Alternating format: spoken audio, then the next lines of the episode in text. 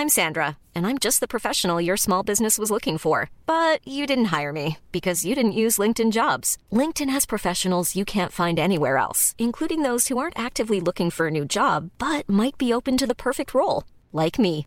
In a given month, over 70% of LinkedIn users don't visit other leading job sites. So if you're not looking on LinkedIn, you'll miss out on great candidates like Sandra. Start hiring professionals like a professional. Post your free job on linkedin.com/people today. Selling a little or a lot? Shopify helps you do your thing however you cha-ching. Shopify is the global commerce platform that helps you sell at every stage of your business. From the launch your online shop stage to the first real life store stage, all the way to the did we just hit a million orders stage. Shopify is there to help you grow. Shopify helps you turn browsers into buyers with the internet's best converting checkout. 36% better on average compared to other leading commerce platforms because businesses that grow grow with Shopify. Get a $1 per month trial period at shopify.com/work. shopify.com/work. When you're ready to pop the question, the last thing you want to do is second guess the ring. At Bluenile.com, you can design a one of a kind ring with the ease and convenience of shopping online. Choose your diamond and setting. When you find the one, you'll get it delivered right to your door. Go to Bluenile.com and use promo code LISTEN to get $50 off your purchase of $500 or more. That's code LISTEN at Bluenile.com for $50 off your purchase. Bluenile.com code LISTEN. Bonjour à tous et bienvenue dans ce nouvel épisode d'Anomia. Anomia, c'est un média destiné aux élèves avocats, aux futurs avocats et aux jeunes collaborateurs pour leur permettre d'avoir une information objective et transparente par rapport aux missions de l'avocat, par rapport à la gestion de la carrière et par rapport à l'endroit où il veut se trouver dans 5, 10, 15 ou 20 ans.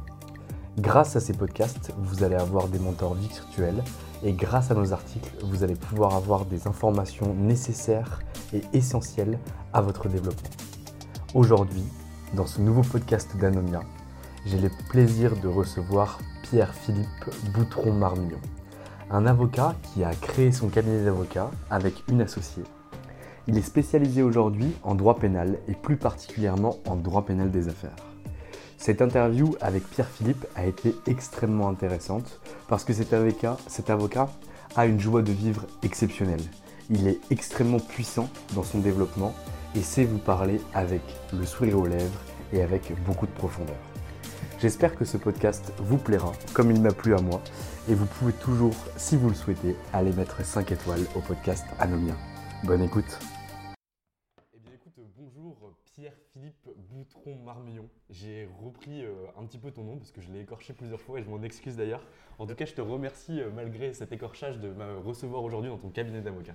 Eh bien, écoute, Valentin, je suis ravi de te recevoir et, et d'échanger avec toi euh, dans, dans le cadre de cette discussion. Eh bien, avec grand plaisir. Est-ce que pour commencer, tu pourrais nous parler un petit peu de ton parcours? Parce que moi, tu m'as été recommandé par Rémi Laurin, qui est un mec que j'aime beaucoup. Et euh, Rémi ne nous recommande jamais personne. Donc en fait, si, si il t'a recommandé, c'est que tu dois être un mec exceptionnel et donc j'ai envie de le découvrir maintenant. Écoute, je vais essayer d'être à la hauteur de, de cette recommandation alors. Parfait. Alors, c'est quoi Euh, ton parcours? Écoute, mon parcours, à l'origine, je n'avais pas conceptualisé le fait, euh, le fait d'être absolument avocat. Euh, Quand je suis sorti de mon bac S, euh, je me suis orienté vers euh, les classes préparatoires aux grandes écoles, donc prépa HEC. Et puis, bah, au cours de cette, cette première année, je me suis rendu compte que ça ne me correspondait pas tout à fait. Et il y a un événement qui est une anecdote que je vais te raconter, mais qui est important parce qu'en fait, il détermine tout le reste. Euh, J'ai eu à préparer un exposé euh, sur le code civil, une colle, les Ouais. fameux oraux qu'on a à faire quand on est en classe préparatoire. Jusque-là, euh, rien de très, très particulier. Et en fait, euh, cet exposé sur le code civil, bah, j'ai dû me tourner vers un juriste. Et le seul juriste que j'avais dans ma famille, euh, bah, c'était mon grand-père. Donc grand-père euh, maternel, avec qui j'avais une relation fusionnelle très importante, mais avec qui je me suis rendu compte que j'avais jamais discuté de son métier d'avocat pendant mon enfance, pendant mon adolescence. Et là, à ce moment-là, je me suis tourné vers lui. Et je crois que sans qu'il s'en rende compte, il m'a donné le virus de façon irrémédiable pour le droit et évidemment pour la profession d'avocat. À compter de ce moment-là, autant te dire que j'ai plus rien eu envie de faire au sein de la, la prépa en question. Euh, j'ai quitté, euh, donc je n'ai pas été en deuxième année, et surtout, comme je venais de province, j'ai présenté, parce que ça se passait comme ça à l'époque, j'ai présenté les dossiers pour être admis à Assas, euh, parce qu'il y avait un nombre de places limitées, etc. Et j'ai été admis, donc pour pour quelqu'un qui était comme moi, voyait les choses de l'extérieur. Assas était présenté comme la meilleure fac de France, avec toute l'historique qui était le sien, etc. C'était vraiment le, le Graal d'avoir été admis en première année. Et euh, il y a deux anecdotes là aussi que je veux te raconter, et après on, arrêtera peut-être les anecdotes. Non, non, j'aime bien.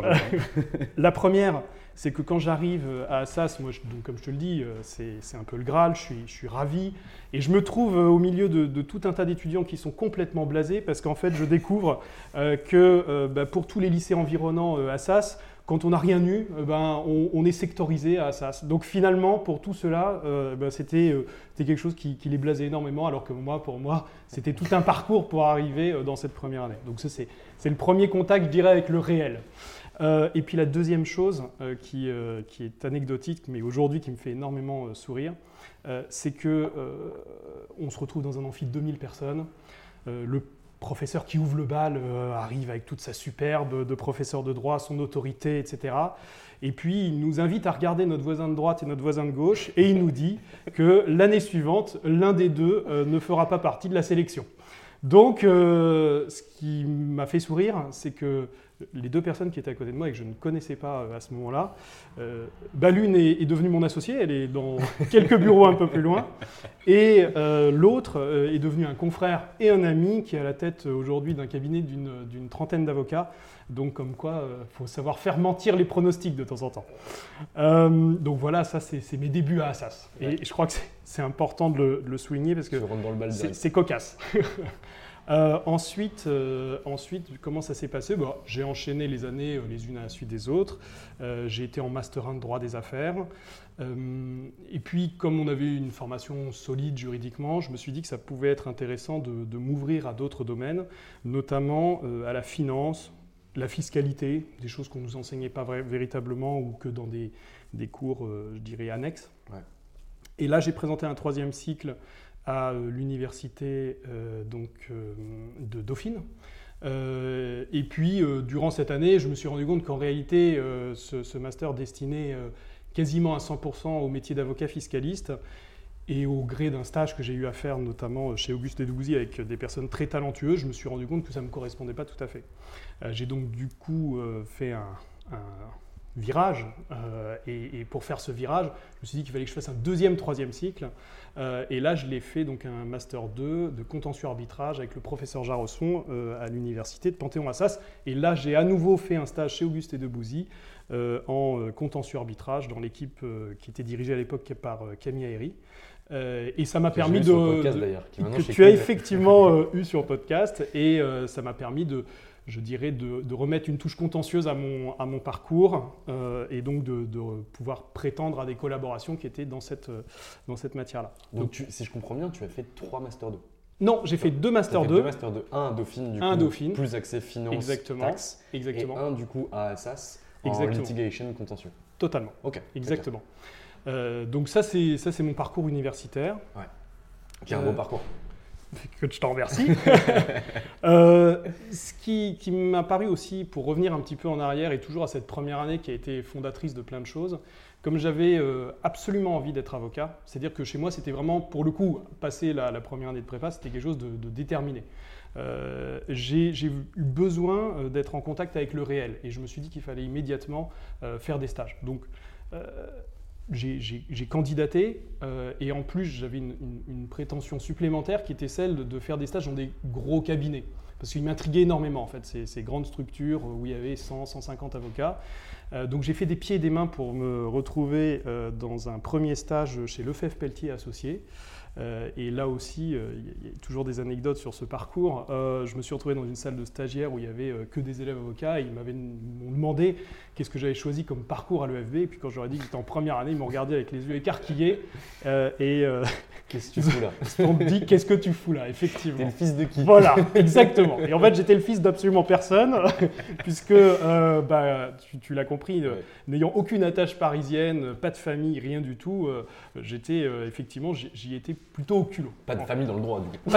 alors, mon grand-père, comme je te l'ai dit, mais sinon, pas de famille dans le droit et, pas de famille, effectivement, à Paris.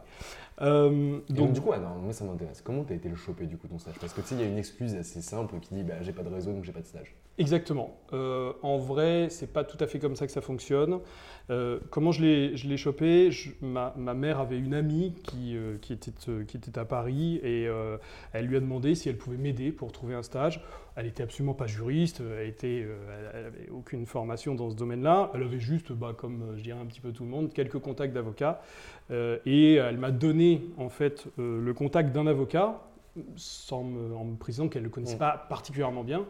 Et euh, elle m'a dit, bah, débrouille-toi, t'as qu'à te vendre et essayer euh, d'obtenir un stage avec lui. Et puis c'est comme ça que ça s'est passé. Et qu'est-ce que tu lui as raconté pour qu'il te prenne en première année dans ce cas-là? Écoute, franchement, euh, c'est lointain pour être très honnête, mais j'ai dû certainement me vendre et lui justifier ma, passion euh, la profession d'avocat, du droit, euh, la volonté de comprendre comment ça marchait. Et donc c'est comme ça que je me suis retrouvé euh, avec ce, confrère aujourd'hui, qui est d'ailleurs devenu un ami, voilà, malgré, je dirais, la différence d'âge qui était la nôtre à l'époque, et qui donc était au départ, dans le département contentieux et arbitrage également de ce cabinet le FF Pelletier associé.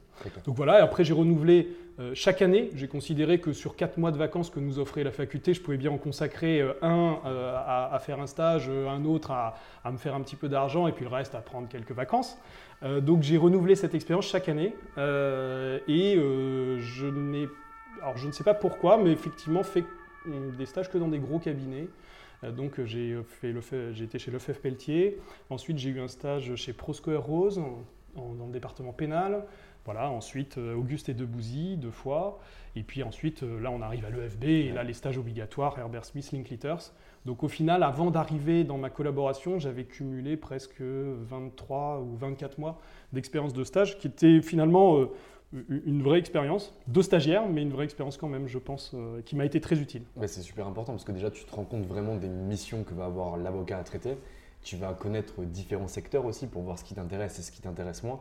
Parce que tu, que tu me disais tout à l'heure, finalement, c'était que quand tu fais ton premier Master 2 en taxe, derrière, tu te dis, bah, c'est pas pour moi, c'est pas ça qui me fait kiffer. Exactement. Et du coup, derrière, tu vas en litigation et là, tu trouves, tu, trouves plus ton compte à l'intérieur de ce que tu fais. Donc, même pour la compréhension du métier, au-delà de l'expérience, c'est super important. Parce que derrière, tu gagnes beaucoup de temps derrière. Et exactement. Euh, et puis, je Enfin, ma conviction, c'était celle que euh, je ne pouvais me faire ma propre opinion que par ma propre expérience. C'est-à-dire que euh, tu peux discuter avec beaucoup de monde, tu peux échanger euh, sur, sur, plein de points de vue, mais finalement, tant que toi-même, tu n'as pas éprouvé euh, bah, le stage, l'expérience en question, tu ne peux pas véritablement savoir si ça te convient ou pas. Alors après, ce qui peut être un peu paradoxal dans mon parcours, je dirais de stagiaire, c'est que je n'ai choisi que des grosses structures. Donc quelque part, je n'ai pas fait comme certains le faisaient, une petite structure, une structure en droit pénal, une structure en droit des affaires, une structure... Non, j'avais quand même une cohérence peut-être aussi parce que j'avais une conception aussi un petit peu préconçue à l'origine, euh, au tout début, avec cette volonté d'être avocat, de d'être avocat en droit des affaires euh, et donc euh, dans un domaine précis. Donc je me suis dit qu'il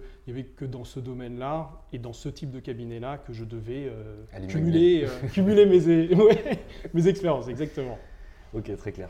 écoute, et après, du coup, comment tu, tu, tu, tu passes l'UFB Tu passes le CRFPA, pardon? Oui, alors, euh, d'abord, il euh, faut, reconnaître qu'il y a eu un premier loupé, puisque euh, j'ai raté le FB en le passant après mon Master 1 de droit des affaires à SAS.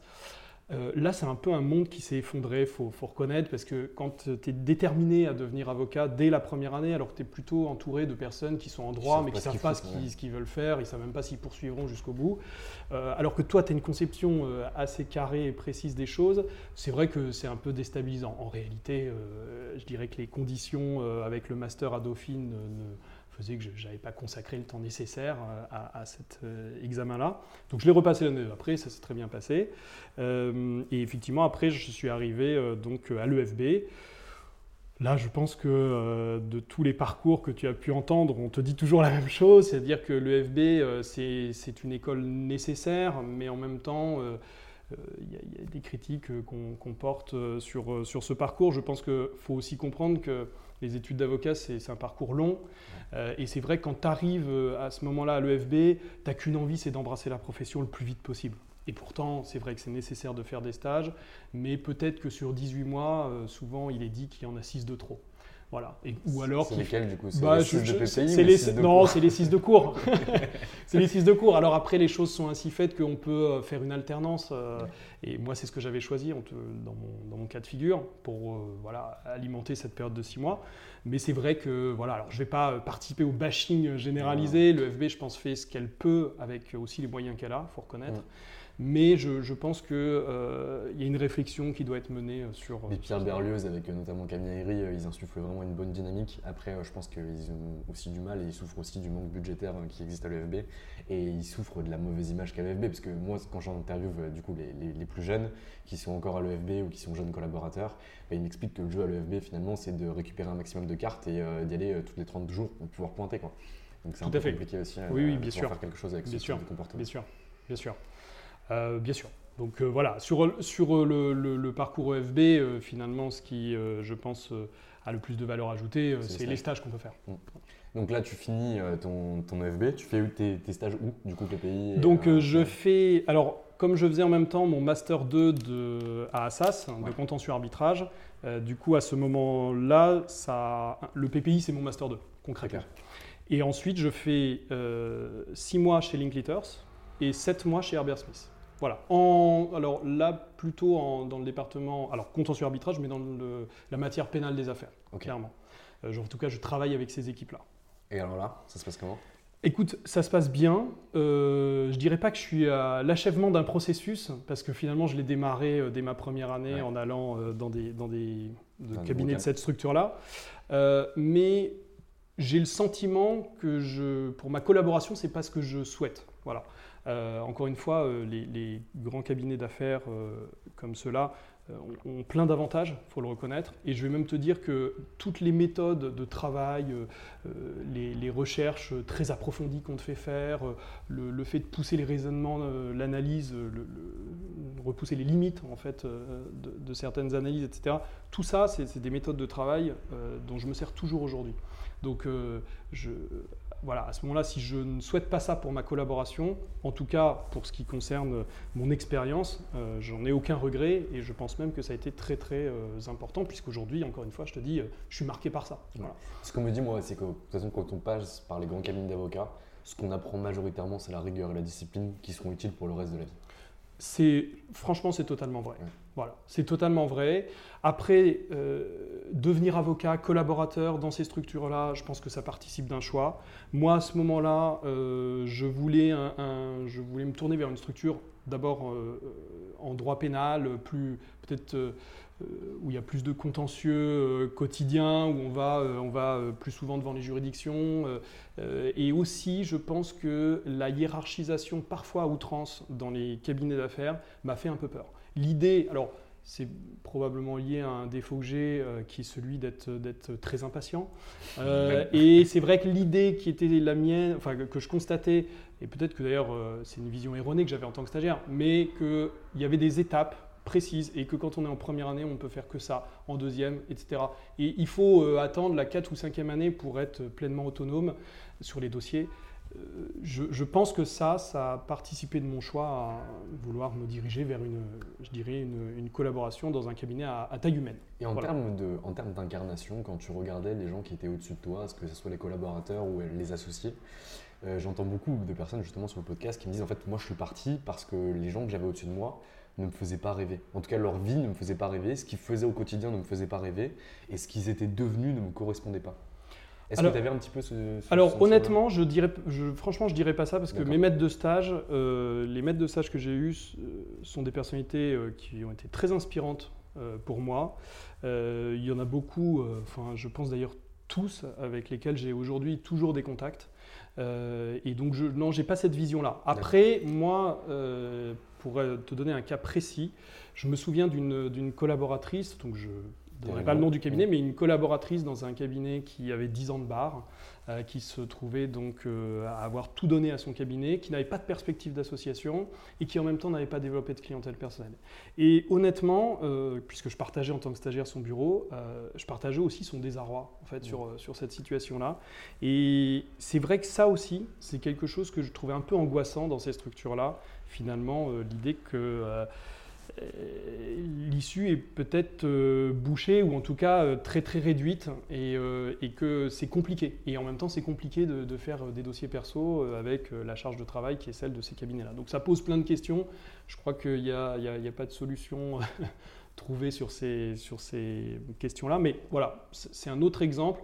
Mais encore une fois, pour répondre à ta question, non, je c'est pas que leur vie me faisait pas rêver, c'est juste que j'aspirais pas à ce modèle-là. Voilà. Ok. Et du coup, quand on passe par Assas, qu'on a le cursus qui est le tien, qui est un cursus quand même rêvé pour beaucoup d'étudiants, est-ce que derrière, euh, tu n'avais pas une forme aussi de pression sociale? Parce que, par exemple, nous, au DGCE, tu vois, on nous pousse vers les gros cabinets d'affaires parisiens, etc., où on nous met euh, des étoiles dans les yeux en nous disant qu'on va travailler, mais au moins on aura une reconnaissance sociale, on va bien être payé, etc. Toi, quand tu es passé par ces cabinets-là et que tu décides de dire, moi, j'en veux plus, je veux retourner dans une structure à taille plus humaine, ou en tout cas ce qu'on dit généralement que c'est à taille plus humaine, est-ce que du coup, t'as pas une perte de niveau social, entre guillemets, en te disant bah, je vais aller vers ces cabinets-là, mais euh, qu'est-ce qu'on va penser de moi, etc. Alors, euh, oui, c'est vrai que le système te conditionne, clairement, tu as totalement raison. Euh, maintenant, je ne sais pas comment te dire, il y, en a qui te disent et qui, te tenaient, qui me tenaient le discours, fais attention, c'est un aller sans retour. C'est-à-dire que si tu pars dans des structures à taille humaine, tu ne pourras jamais revenir. J'en sais rien parce que j'ai pas eu l'occasion de, faire le, fameux match retour. Euh, mais pour ce qui me concerne, euh, je pense que c'est pas totalement vrai. Je pense que d'abord ça dépend euh, la personnalité de chacun. Je pense que ça dépend des rencontres. Il y a des mouvements dans tous les sens. il y a autant de, personnes qui quittent des gros cabinets que de personnes qui en intègrent. Mais il y a même des, cabinets qui se font racheter, des qui, créent un département en fait, des cabinets euh, à taille humaine qui se fait racheter pour créer le département pénal, département ce que tu veux, contentieux, fiscal, etc. Donc je pense que les mouvements dans les deux sens, ils existent, mais c'est vrai que moi, on, m'avait tenu ce discours-là. Euh, et sinon, pour répondre à ta question, non, je n'ai pas du tout eu euh, le sentiment de diminuer en gamme. Je suis allé vers autre chose. Voilà, je suis allé vers autre chose. Cette profession, elle est très très diverse. Euh, et en même temps, elle est très unie finalement autour d'un socle de valeurs très fort, mais elle est très euh, diverse. Tu, as autant de modes d'exercice quelque part que euh, d'avocats que compte cette profession. Donc je pense que l'essentiel, c'est pas tellement cette question-là, l'essentiel c'est de savoir si tu t'épanouis dans tel ou tel exercice. Et moi, c'était pour moi la question la plus importante à ce moment-là. Donc quand j'ai fait ce choix de, me, de candidater vers des structures à taille humaine en droit pénal, donc pour devenir embrasser la, embrasser la profession d'avocat pénaliste. Voilà. clairement. Mais tu vois, moi je trouve que c'est super intéressant et, je vois que c'est une certaine forme aussi de maturité et de connaissance de soi parce que c'est grâce à ces stages-là que tu as pu dire bah, en fait je l'ai fait et j'aime pas et derrière je vais aller vers autre chose. Parce que moi par exemple, enfin moi j'ai fait des stages chez, Fidal à Nancy notamment et j'avais mon maître de stage qui est un mec exceptionnel qui s'appelle Brice Volquin et lui il a bossé euh, pendant 8 ans chez Wilkie. Et en gros, euh, pour des problèmes, enfin pour des raisons familiales et personnelles, il est parti en province et il a été associé chez Fidal. Et en fait, il m'expliquait qu'en fait, quand il a appris ça et qu'il a fait ce choix-là, il l'a vécu de façon extrêmement complexe parce qu'il disait en fait j'étais dans un super cab américain à Paris et là je vais bosser en tant qu'associé à Nancy, qu'est-ce que les autres vont penser de moi, quelles vont être mes missions, etc. Euh, qui vont être les avocats avec qui je vais travailler. Et en fait maintenant il s'éclate. Mais il a dit la, première année c'était extrêmement complexe parce que les pratiques ne sont pas du tout les mêmes. Oui, euh, alors c'est certain. Maintenant encore une fois c'est le rapport de, chacun à soi-même sur cette question-là. Euh, encore une fois il y a des, avocats extrêmement talentueux euh, qui sont à Paris, en province. Enfin, je veux dire, il n'y a pas de. Pour moi, les choses ne sont pas cloisonnées. Et justement, on cherche énormément, je pense, et beaucoup trop à les cloisonner. Et de surcroît, euh, en ce qui me concerne, en allant dans une fac comme Assas, évidemment, en allant ensuite à Dauphine, enfin, autant te dire que j'étais que dans des modèles où on me poussait à aller vers qu'un type de structure. Voilà, très clairement. c'est sûr, et je me souviens d'ailleurs quand j'ai présenté mon CV à celui euh, qui, m'a recruté, Emmanuel Daoud, qui est avocat pénaliste euh, d'un très beau cabinet, euh, le cabinet Vigo. je me souviens un petit peu ce, ce recul qu'il a eu quand il a vu la liste de mes stages, et que dans des grosses structures. Et il y avait, et ses associés, lors d'un deuxième entretien, euh, m'avaient dit, mais, quelque part, qu'est-ce qu'on peut nous vous apporter? Enfin, Vous êtes sûr que vous voulez aller chez, nous, etc. Et je comprends l'appréhension, mais ça montre bien que quand même les choses sont très, très normées, tu vois. Il faut, je pense qu'il faut casser les codes. Sur ces, sur ces sujets-là, faut casser les codes. encore une fois, il y a des grosses structures, des petites structures, et, et d'ailleurs, les unes travaillent avec les autres. Parce qu'aujourd'hui, euh, à ma modeste échelle, je travaille avec, euh, avec des confrères qui sont dans des grosses structures. Euh, et ça se passe très bien. Et parce que chacun, à ce moment-là, va rechercher quelque chose qui peut être utile pour le client en question, et on fait des ponts. Voilà. Donc on, est, on est complémentaires. Et je pense que ça, c'est donc je, la vision un peu manichéenne des choses sur ce sujet-là, je pense qu'elle n'a pas d'objet. Elle doit tomber. Oui, mais c'est trop marrant que tu parles de casser les codes parce que le média du coup s'appelle Anomia et Anomia c'est la déesse grecque de la discorde juridique. donc en gros c'est super marrant, mais très bien. Et donc du coup tu, tu rentres euh, donc, euh, du coup chez Emmanuel Daoud et cabinet Vigo. Exactement. Et là comment ça se passe? Tu as une nouvelle pratique du droit, tu fais du droit pénal. Est-ce voilà. que tu en kiff direct ou... Alors franchement, euh, tu vois, je t'ai expliqué mon parcours, j'ai vraiment dû tordre le cou euh, à, ce parcours pour arriver dans ce cabinet-là, parce que, encore une fois, euh, si tu veux, c'était pas spontané, c'était pas naturel. évidemment, euh, je prends un énorme plaisir lors de cette collaboration où j'apprends énormément de choses. je fais les matières de surcroît que je, souhaitais faire, le droit pénal, mais plus que ça, c'est un cabinet qui fait aussi beaucoup de droit pénal des affaires. Et là, j'ai l'impression de faire la synthèse de mon parcours et de ce que je souhaitais comme exercice. Euh, c'est-à-dire la pratique pénale appliquée au monde des affaires, avec toute la dimension euh, que supposent certains dossiers qui, supposent de comprendre un bilan, donc euh, ce que j'ai fait en fiscal me, devient utile, de comprendre des, éléments financiers qui te permettent de, comprendre comment est structurée telle ou telle situation dans une entreprise. Franchement, à ce moment-là, je me dis, euh, voilà, j'ai réussi à faire la synthèse de, ce parcours-là et j'ai réussi, euh, dans, ma collaboration, à avoir tout ce que je souhaite. Donc, euh, c'est vrai que je suis, honnêtement très épanoui. je pense que tous mes amis, camarades de l'époque, j'étais presque ébahi, en fait, pendant cette, première année. Ils me disaient, mais on n'est généralement pas comme ça en fait quand on est collaborateur parce qu'on trime, mais il faut, reconnaître que j'ai pris beaucoup de plaisir. Voilà. Euh, et puis, euh, c'est exactement le, même raisonnement euh, avec les stages que j'ai fait très tôt. je pense qu'il faut être dans l'observation en permanence. moi, quand j'étais collaborateur première année, j'étais dans l'observation des choses. J'observais comment mon, patron, quel était son rapport avec les clients, quelle était l'organisation de sa structure, euh, encore une fois, dans la mesure où on me donnait accès et, à des informations, ou alors euh, je les observais comme ça, en, observateur euh, libre de, cette situation. Je pense que c'est très important. C'est la même chose quand tu fais des stages très jeunes, c'est que tu observes comment fonctionne une structure, comment on gère tout un tas de, de sujets, tout ce qu'on ne t'apprend pas, ni à la fac d'ailleurs, et ni malheureusement à l'EFB, en tout cas à mon époque. Ouais, c'est vraiment une intelligence situationnelle où en fait tu te poses et tu regardes ce qui se passe autour de toi pour savoir quel collaborateur suivre, quel collaborateur euh, éviter, quel collaborateur va te responsabiliser ou lequel va te donner finalement euh, des tâches à abattre, genre des serfs à remplir à n'en plus finir. Et tu regardes vraiment comment ça se passe pour savoir ce que tu veux faire derrière et comprendre vraiment le métier. Oui, oui exactement. Et pour faire un parallèle très concret, c'est exactement la même chose que quand tu es euh, lors d'une audience. Euh, lors d'une audience, euh, on, parle beaucoup du sens de l'audience. Et c'est vrai que c'est exactement ça, le sens de l'audience, c'est aussi d'observer comment les choses sont en train de se dérouler pour peut-être s'adapter et pas avec une plaidoirie que tu avais conçue à un instant euh, T-1, tu l'appliques et elle serait complètement à la, côté de la plaque de ce qui est en train de se dérouler. Donc, euh, et d'ailleurs, il y a même des, dans les audiences, euh, je dirais, pénales, où euh, il y a plusieurs personnes en défense, etc.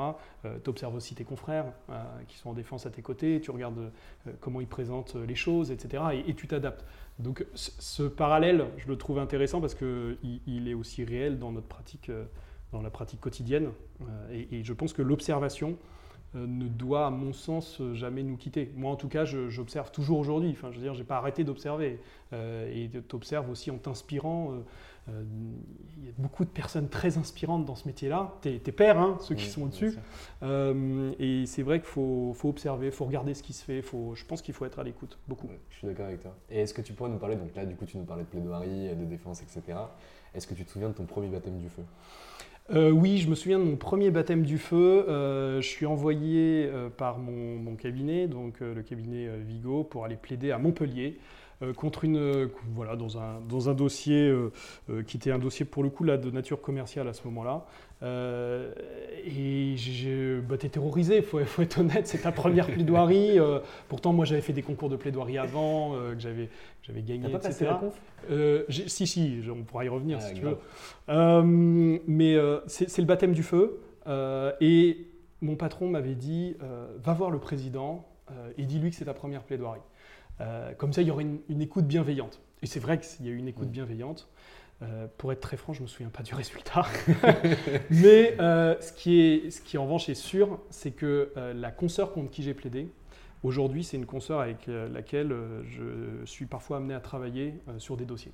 Donc je, je trouve toujours séduisant cette, ce- ce- voilà, ces histoires qu'il y a dans le barreau. Euh, voilà, la première personne contre qui j'ai plaidé, c'est aujourd'hui, encore une fois, quelqu'un à Montpellier avec qui je, suis amené parfois à avoir, euh, à, lui confier des dossiers ou à, voilà, à travailler avec elle. C'est trop cool, ouais. Donc, euh, donc voilà, c'est amusant, c'est un clin d'œil. Et elle était clin sympa pour ta première Et plaidoirie. elle a été très sympa pour ma première plaidoirie, sachant qu'elle euh, elle avait euh, une vraie expérience, euh, elle avait pas mal d'années de barreau, donc oui, elle a été très bienveillante. J'en garde un très bon souvenir. Et donc, du coup, tu parlais du concours de la conférence, et j'aimerais bien qu'on en parle un petit peu. T'as passé le concours de la conf? Oui, je l'ai passé parce qu'en fait, euh, quand tu quand embrasses la profession d'avocat pénaliste, tu as évidemment euh, envie de passer la conférence. Je l'ai passé une première fois, euh, j'étais dans ma collaboration, je l'ai raté en deux- au deuxième tour. Je l'ai passé une deuxième fois, cette fois-ci, j'étais installé à mon compte. Ouais. Euh, là, j'étais au troisième tour et je, l'ai raté encore. Tu l'as raté Euh, au troisième tour. donc, euh, et c'est très difficile euh, quand même de le rater au, au troisième tour, c'est pas évident.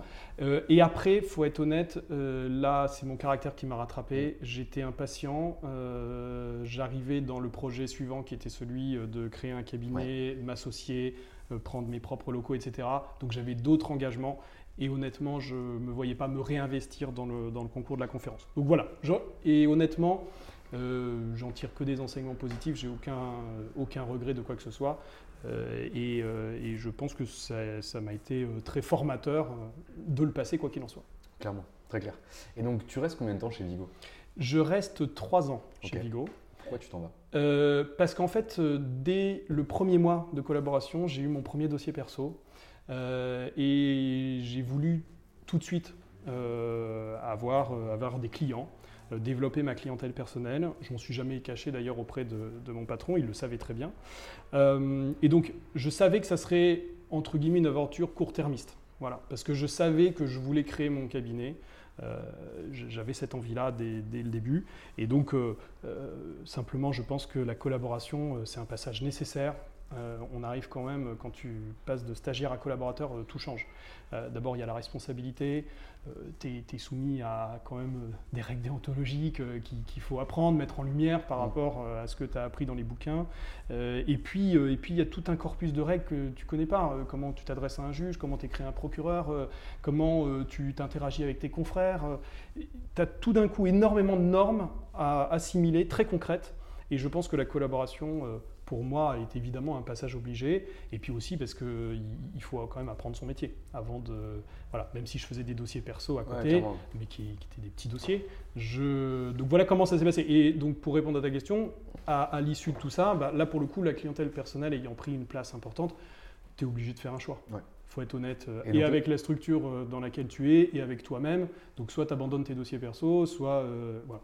Toi, t'abandonnes la structure, mais quoi qu'il arrive, il faut choisir. Voilà, faut choisir. Et, et du coup, Maître Daoud, il t'a aidé à la création de ce cabinet-là, parce que, enfin, se lancer, à- donc si je comprends bien, tu fais tes trois ans de collab, Oui. et derrière, tu crées immédiatement ton cab. Oui, exactement. Donc de façon quand même assez précoce par rapport aux autres, aux autres confrères du barreau qu'on peut rencontrer, etc. Effectivement, j'ai 29 ans à ce moment-là. C'est le saut dans le vide. Très franchement, je, je, voilà, j'étais, en train de, prévoir mon projet d'installation et en même temps, j'avais pas complètement abandonné l'idée peut-être d'avoir une deuxième expérience de collaboration. Et j'ai d'ailleurs eu euh, un très beau, euh, une très belle proposition chez un, autre confrère pénaliste. Euh, je me souviendrai toujours de ce moment où on m'a appelé et, et j'ai dit non.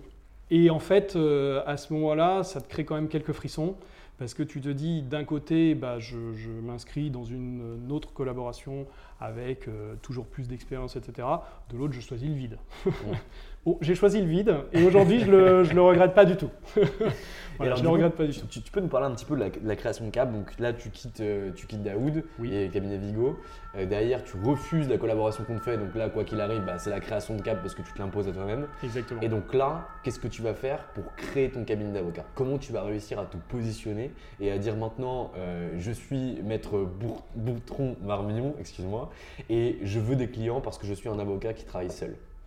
Euh, en fait, euh, je pense que comme c'était quelque chose qui était euh, mûri depuis pas mal de temps, ça se fait assez, assez naturellement.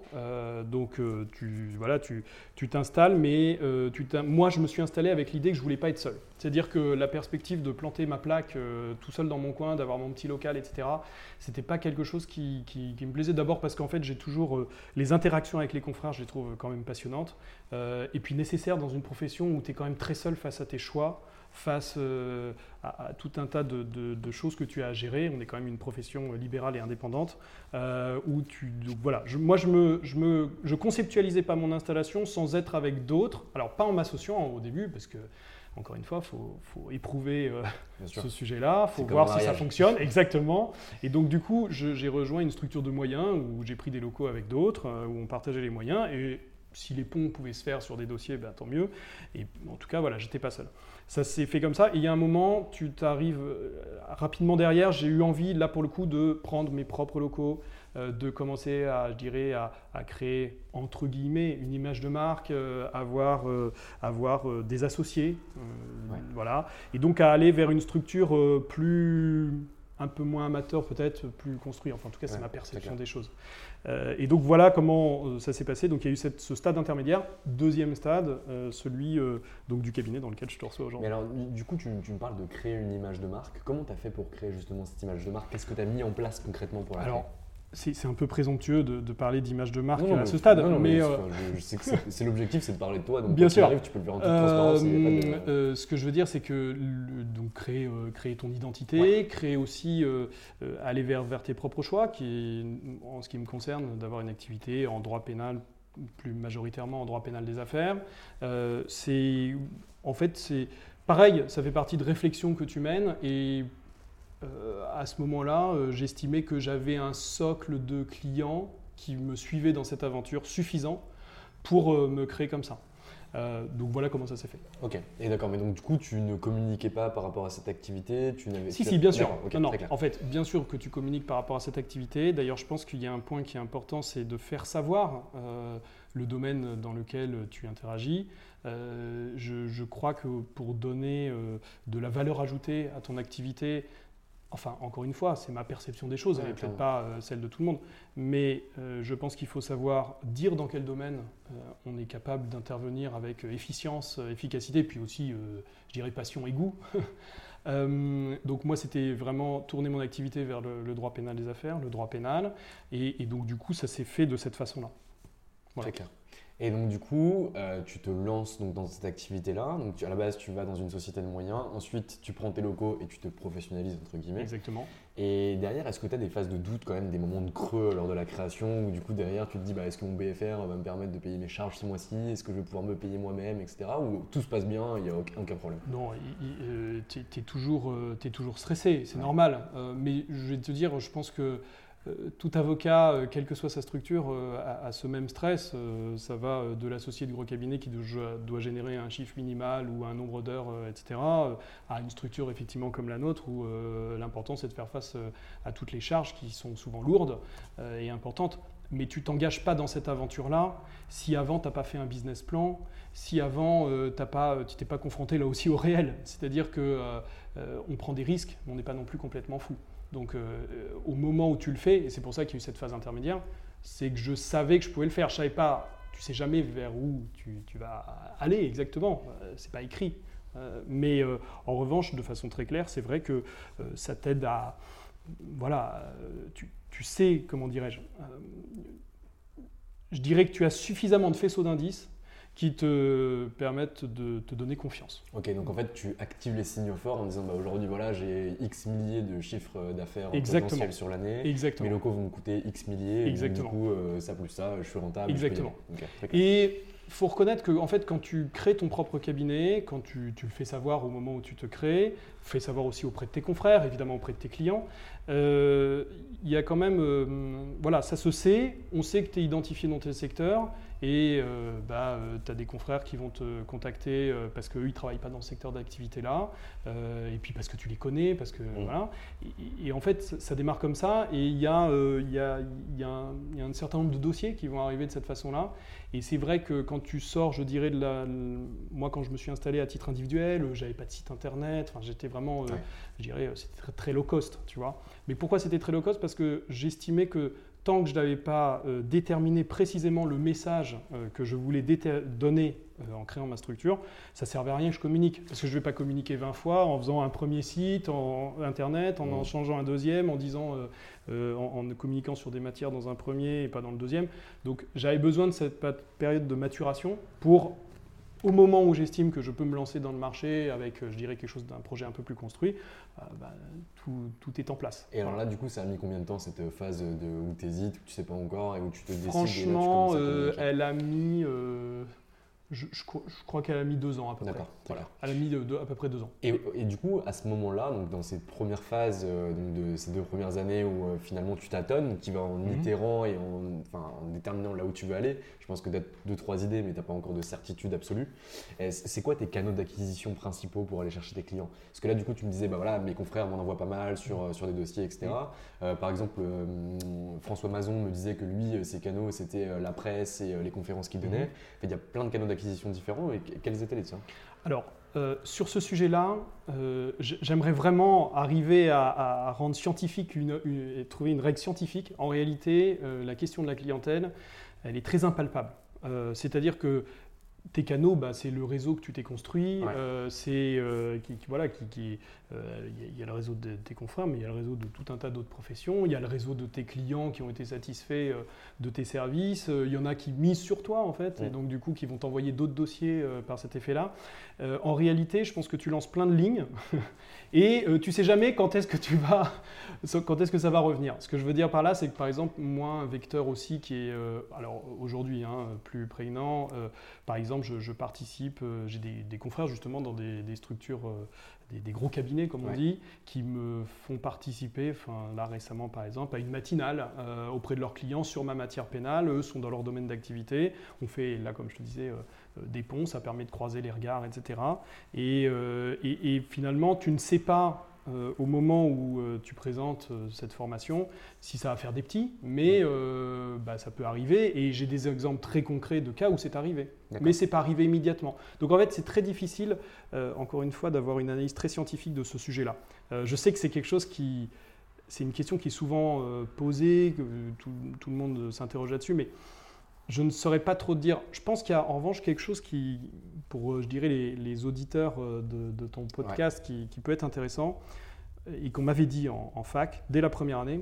On m'avait dit cultive euh, les réseaux, enfin les camarades, les, tes amitiés, etc. à la fac, parce que tu verras, euh, c'est ceux qui te suivront toute ta vie. Et euh, bon, je trouvais cette formule un peu, un peu pompeuse, etc. C'est complètement vrai.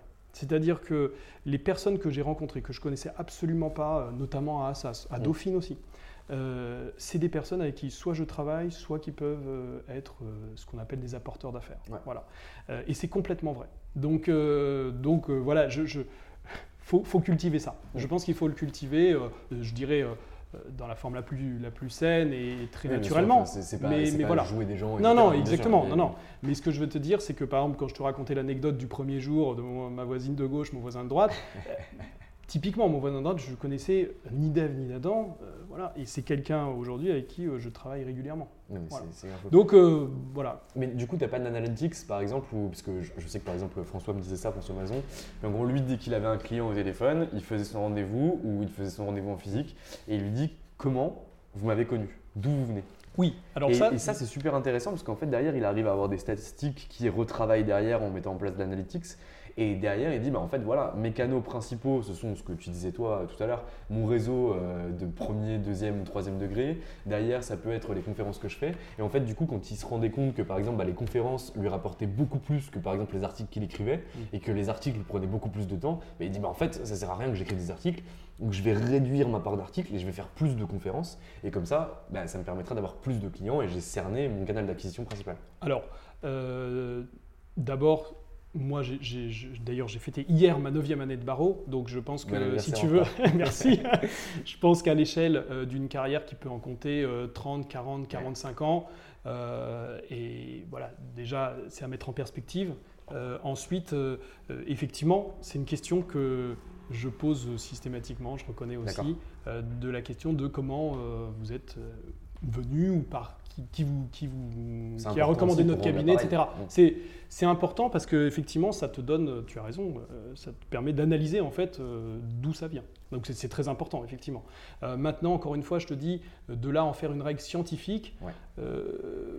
je- non, je ne suis pas allé jusqu'à ce stade-là. Voilà. Mais, mais en revanche, c'est très important, je pense, pour, pour ton cabinet, de savoir globalement, euh, et, et ça ne cesse normalement de s'étendre, ou de ce réseau-là, de savoir d'où viennent tes dossiers, évidemment. Je pense que c'est un point qui est, qui est effectivement très important et qui est aussi un vecteur rassurant. Carrément. Parce qu'en fait, euh, si tu es, à l'aveugle tout le temps et dans l'inconnu tout le temps et que euh, tu, tu voilà, c'est- pas, tu n'as pas un travail serein. Donc, euh, Bah, écoute, euh, moi je le, je le vis depuis 25 ans d'être à l'aveugle ça se passe plutôt pas mal. ok, très clair. Et est-ce qu'on peut parler un peu de politique de facturation? Oui. Parce que pour moi, ça, ça, ça, ça me fascine toujours. Oui.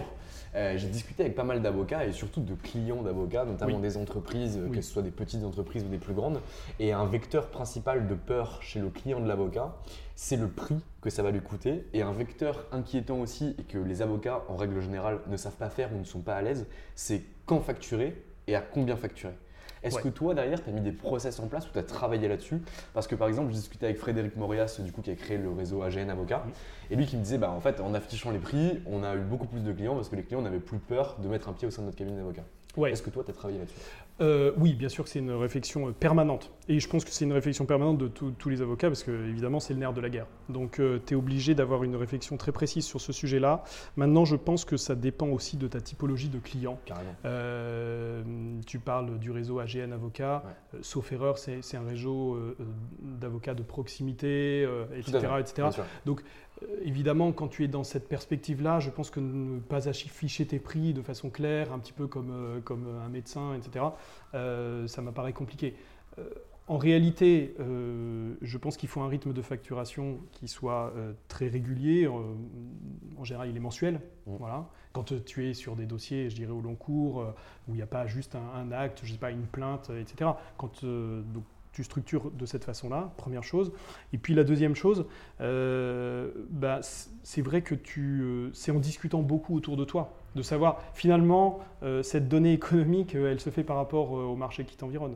C'est-à-dire que euh, l'affichage, le prix, alors il est lié à tout un tas de facteurs, hein, et ça va du, du simple au quintuple. Mm. Euh, mais si tu veux, tu, tu sais ce qui se fait, je dirais, dans les zones médianes, et ensuite c'est à toi de jauger si parce que tu as une compétence spécifique dans un domaine, si euh, il y a des cabinets qui sont ultra spécialisés sur, euh, sur certains domaines d'activité, qui ont très peu de concurrents et qui sont les seuls euh, qu'il faut venir chercher sur tel ou tel domaine. Ces cabinets-là, ils peuvent prétendre à des honoraires particulièrement chers parce qu'il y a une plus-value très importante. Moi, je pense que la question qui- qu'il faut effectivement se poser, c'est quelle plus-value concrète j'apporte à mon client et qu'est-ce qui me permet de lui facturer telle ou telle somme euh, parce que je lui apporte cette plus-value-là. Donc, est-ce que je suis un avocat spécialiste de tel ou tel domaine? Est-ce que, euh, euh, voilà, il y a énorme. En fait, là où c'est une question très technique finalement et assez complexe, c'est qu'il y a plein de paramètres qui rentrent en ligne de compte. Et je pense d'ailleurs qu'il y a eu beaucoup de réflexions menées là-dessus. Finalement, per- pardon, mais personne n'a véritablement inventé la poudre sur ce sujet-là. Et on est toujours dans les mêmes schémas, c'est-à-dire euh, soit une facturation au temps passé, soit une facturation forfaitaire. Il y a eu des systèmes plus innovants qui sont très intéressants.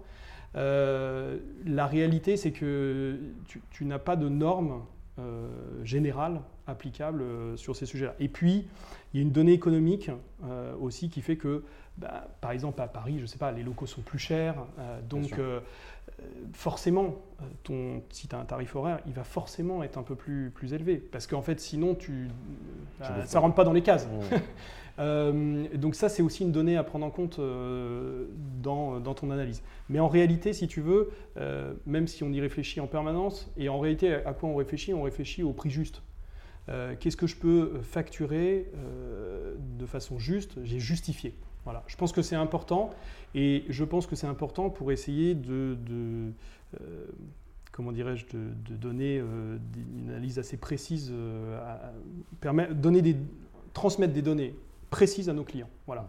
Qu'ils essaient, euh, et en réalité, je te dis encore une fois, tu te rends compte que généralement, euh, dans tel secteur, sur tel domaine, ça se facture à peu près ça. Voilà. C'est finalement, euh, je pense, un peu quand même la comparaison avec les autres qui fixe le prix du marché. Très clair. Mais parce que de toute façon, aujourd'hui, tu peux plus faire n'importe quoi. Parce qu'il y a 50 ans, tu pouvais facturer des statuts 5000 balles, puisque quoi qu'il arrive, il n'y avait pas de transparence au niveau des prix. Aujourd'hui, il y a quand même des acteurs qui sont présents sur Internet qui affichent totalement les prix. Et aujourd'hui, tu as aussi les legal tech qui viennent dire, bah voilà, un acte, par exemple, qualité, qualité non équivalente de celle de l'avocat, mais euh, des statuts juridiques sur Captain Contrat, c'est 49 balles. Donc en vrai, tu ne peux pas les facturer à 5000 balles derrière, à moins que tu arrives à montrer une plus-value qui soit énorme par rapport à ce que tu fais. Mais aujourd'hui, c'est plus des pratiques de marché qui se font, ou en tout cas qui se trouvent. Mais complètement. Et puis, il y a une donnée qui est très importante, c'est on est dans un milieu ultra concurrentiel. Euh, il y a 70 000 avocats en France. Euh, quelque part, on peut changer d'avocat euh, en claquant des doigts. Euh, alors après, en réalité, si tu veux, derrière il y a de l'humain, derrière il y, a, toute une notion de confiance. donc c'est pas aussi. Mais je pense qu'il y a des secteurs, en revanche, des secteurs, des domaines du droit, oui, qui sont plus soumis à une forme de dumping mm. sur les prix que d'autres. Voilà, de façon très claire. Euh, mais surtout, ce que tu dis, c'est très vrai parce que du coup, en 10 ans, donc en 2010, on était à 50 000 avocats. Aujourd'hui, on a 70 000. On a pris 20 000 avocats en 10 ans.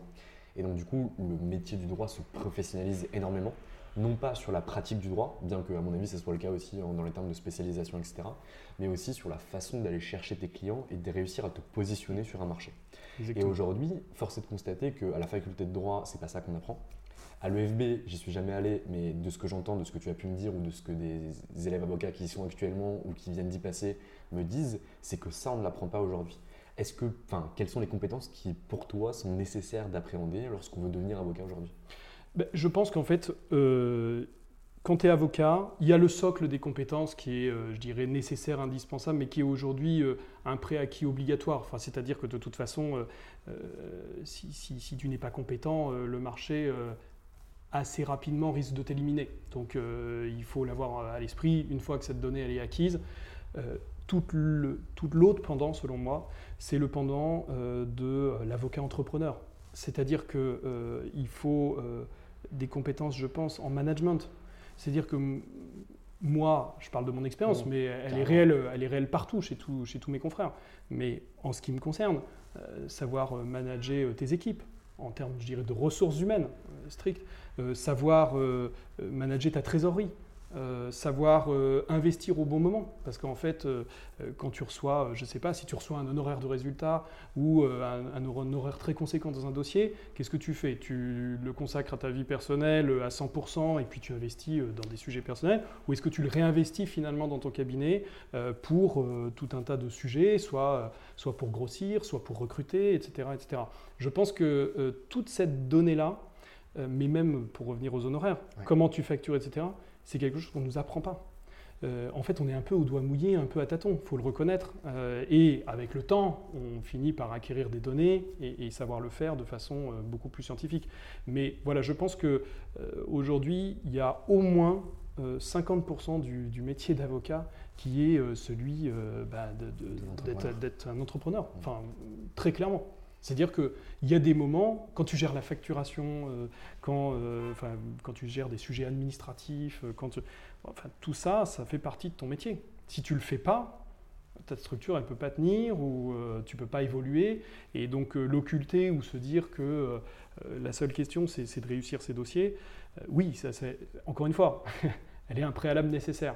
Mais derrière, il y a tout ce pendant-là qui, je pense, n'est pas enseigné et euh, que tu n'apprends en ce qui me concerne, que j'ai appris sur le terrain, aussi encore une fois, en observant, en discutant avec tes confrères. C'est pour ça que je pense que c'est très très important euh, de ne pas rester seul dans son coin, d'échanger, de, de parler avec des personnes qui ont plus d'expérience, euh, de leur demander comment elles ont fait, les difficultés qu'elles ont rencontrées. Je pense que ça c'est fondamental. Euh, mais à tous les stades finalement euh, de ta formation euh, d'avocat, et, et on apprend euh, sans arrêt, je pense qu'on apprend d'ailleurs jusqu'à la fin de sa carrière. Heureusement d'ailleurs, parce que sinon on s'en lasserait assez. Ouais. Mais, mais, du, mais du coup, enfin, donc ok, donc toi, ce que, les compétences business que tu as su acquérir, en fait, tu Ouais. les as acquéries des autres et en regardant ce que faisaient les autres. Ouais. Mais euh, du coup, une, une formation dans ton cycle initial euh, qui t'aurait permis d'avoir toutes ces compétences-là, est-ce que tu penses que ça t'aurait aussi donné une autre vision du Euh, je pense, oui.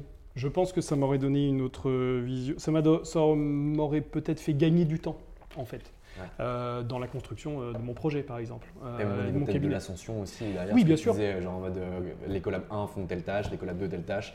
Peut-être que si tu avais eu ces Exactement. compétences-là. euh, Je, pour être très euh, sincère avec toi, Ouais. le, le fait d'avoir été à Dauphine, et donc de ne pas avoir fait euh, ces fameuses écoles de commerce auxquelles je prétendais euh, au Ouais. tout début avant de vouloir être avocat, etc., c'était aussi cette idée euh, de me retrouver dans un master où clairement euh, on a eu des cours de finance pure.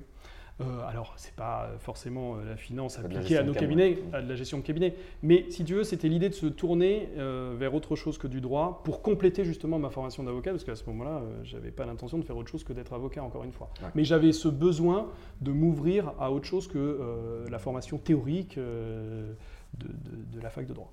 Très clair. Bon, Pierre-Philippe, on arrive à la fin de cet entretien. Est-ce que tu aurais un mot de la fin à nous offrir avec éventuellement une recommandation de quelqu'un interviewé Donc euh, j'ai déjà noté euh, Maître Daoud chez Vigo, mais euh, si tu veux recommander quelqu'un d'autre, c'est avec grand plaisir. Alors, sur le mot de la fin, c'est- toujours, toujours compliqué de, proposer. Moi, je pense, honnêtement, je vais, le tirer de ma propre expérience. J'ai envie de dire, il faut, faut écouter son instinct, il faut défier les pronostics, il faut, faut, ce que je te disais, casser les codes, sortir, euh, sortir des cases préétablies. Il faut reconnaître que c'est très français euh, de, de nous mettre dans, dans telle ou telle case. Et je pense qu'il faut absolument euh, bah, avoir un petit souci de transgression. Pour, en fait, tout simplement quoi Être là où on se sent le plus épanoui. Et c'est peut-être ça la véritable issue de, de- de- de- tout ce qu'on est en, train de se dire. C'est-à-dire qu'au au final, c'est exercer son métier comme on souhaite l'exercer, de la façon la plus passionnée et épanouie euh, possible. Clairement. Eh bien écoute, Pierre-Philippe, je te remercie. Je te souhaite bon courage donc, pour ton cabinet d'avocat. M- qui est Merci situé beaucoup, au Valentin. 54 rue de Rome, parce que je ne l'ai pas dit au départ alors que je le dis tout le temps. Et du coup, je te souhaite bonne continuation et j'espère te revoir. Merci Valentin, à très bientôt. Et voilà, c'est fini pour aujourd'hui. J'espère que ce podcast vous a plu. Si vous voulez en découvrir plus sur Anomia, rendez-vous sur www.anomia.fr et découvrez dès bientôt notre future formation, le Bootcamp d'Anomia, qui démarrera à partir du 7 septembre prochain. Restez connectés et à bientôt. How would you like to look five years younger? In a clinical study, people that had volume added with Juvederm Voluma XC in the cheeks perceived themselves as looking five years younger at six months after treatment. Look younger, feel like you. Add volume for lift and contour in the cheeks with Juvederm Voluma XC. Reverse signs of aging by adding volume to smooth laugh lines with Juvederm Volure XC. For important safety information and to find a licensed specialist, visit juvederm.com. That's J U V E D E R M.com. Not for people with severe allergic reactions, allergies to lidocaine, or the proteins used in Juvederm. Common side effects include injection site redness, swelling, pain, tenderness, firmness, lumps, bumps, bruising, discoloration, or itching. There's a risk of unintentional injection into a blood vessel, which can cause vision abnormalities, blindness, stroke, temporary scabs, or scarring. Talk to a licensed specialist to find out if it's right for you. Even when we're on a budget, we still deserve nice things. Quince is a place to scoop up stunning high-end goods for 50 to 80% less than similar brands. They have buttery soft cashmere sweaters starting at $50, luxurious Italian leather bags, and so much more. Plus, Quince only works with factories that use safe, ethical, and responsible manufacturing. Get the high-end goods you'll love without the high price tag with Quince. Go to quince.com/style for free shipping and 365-day returns.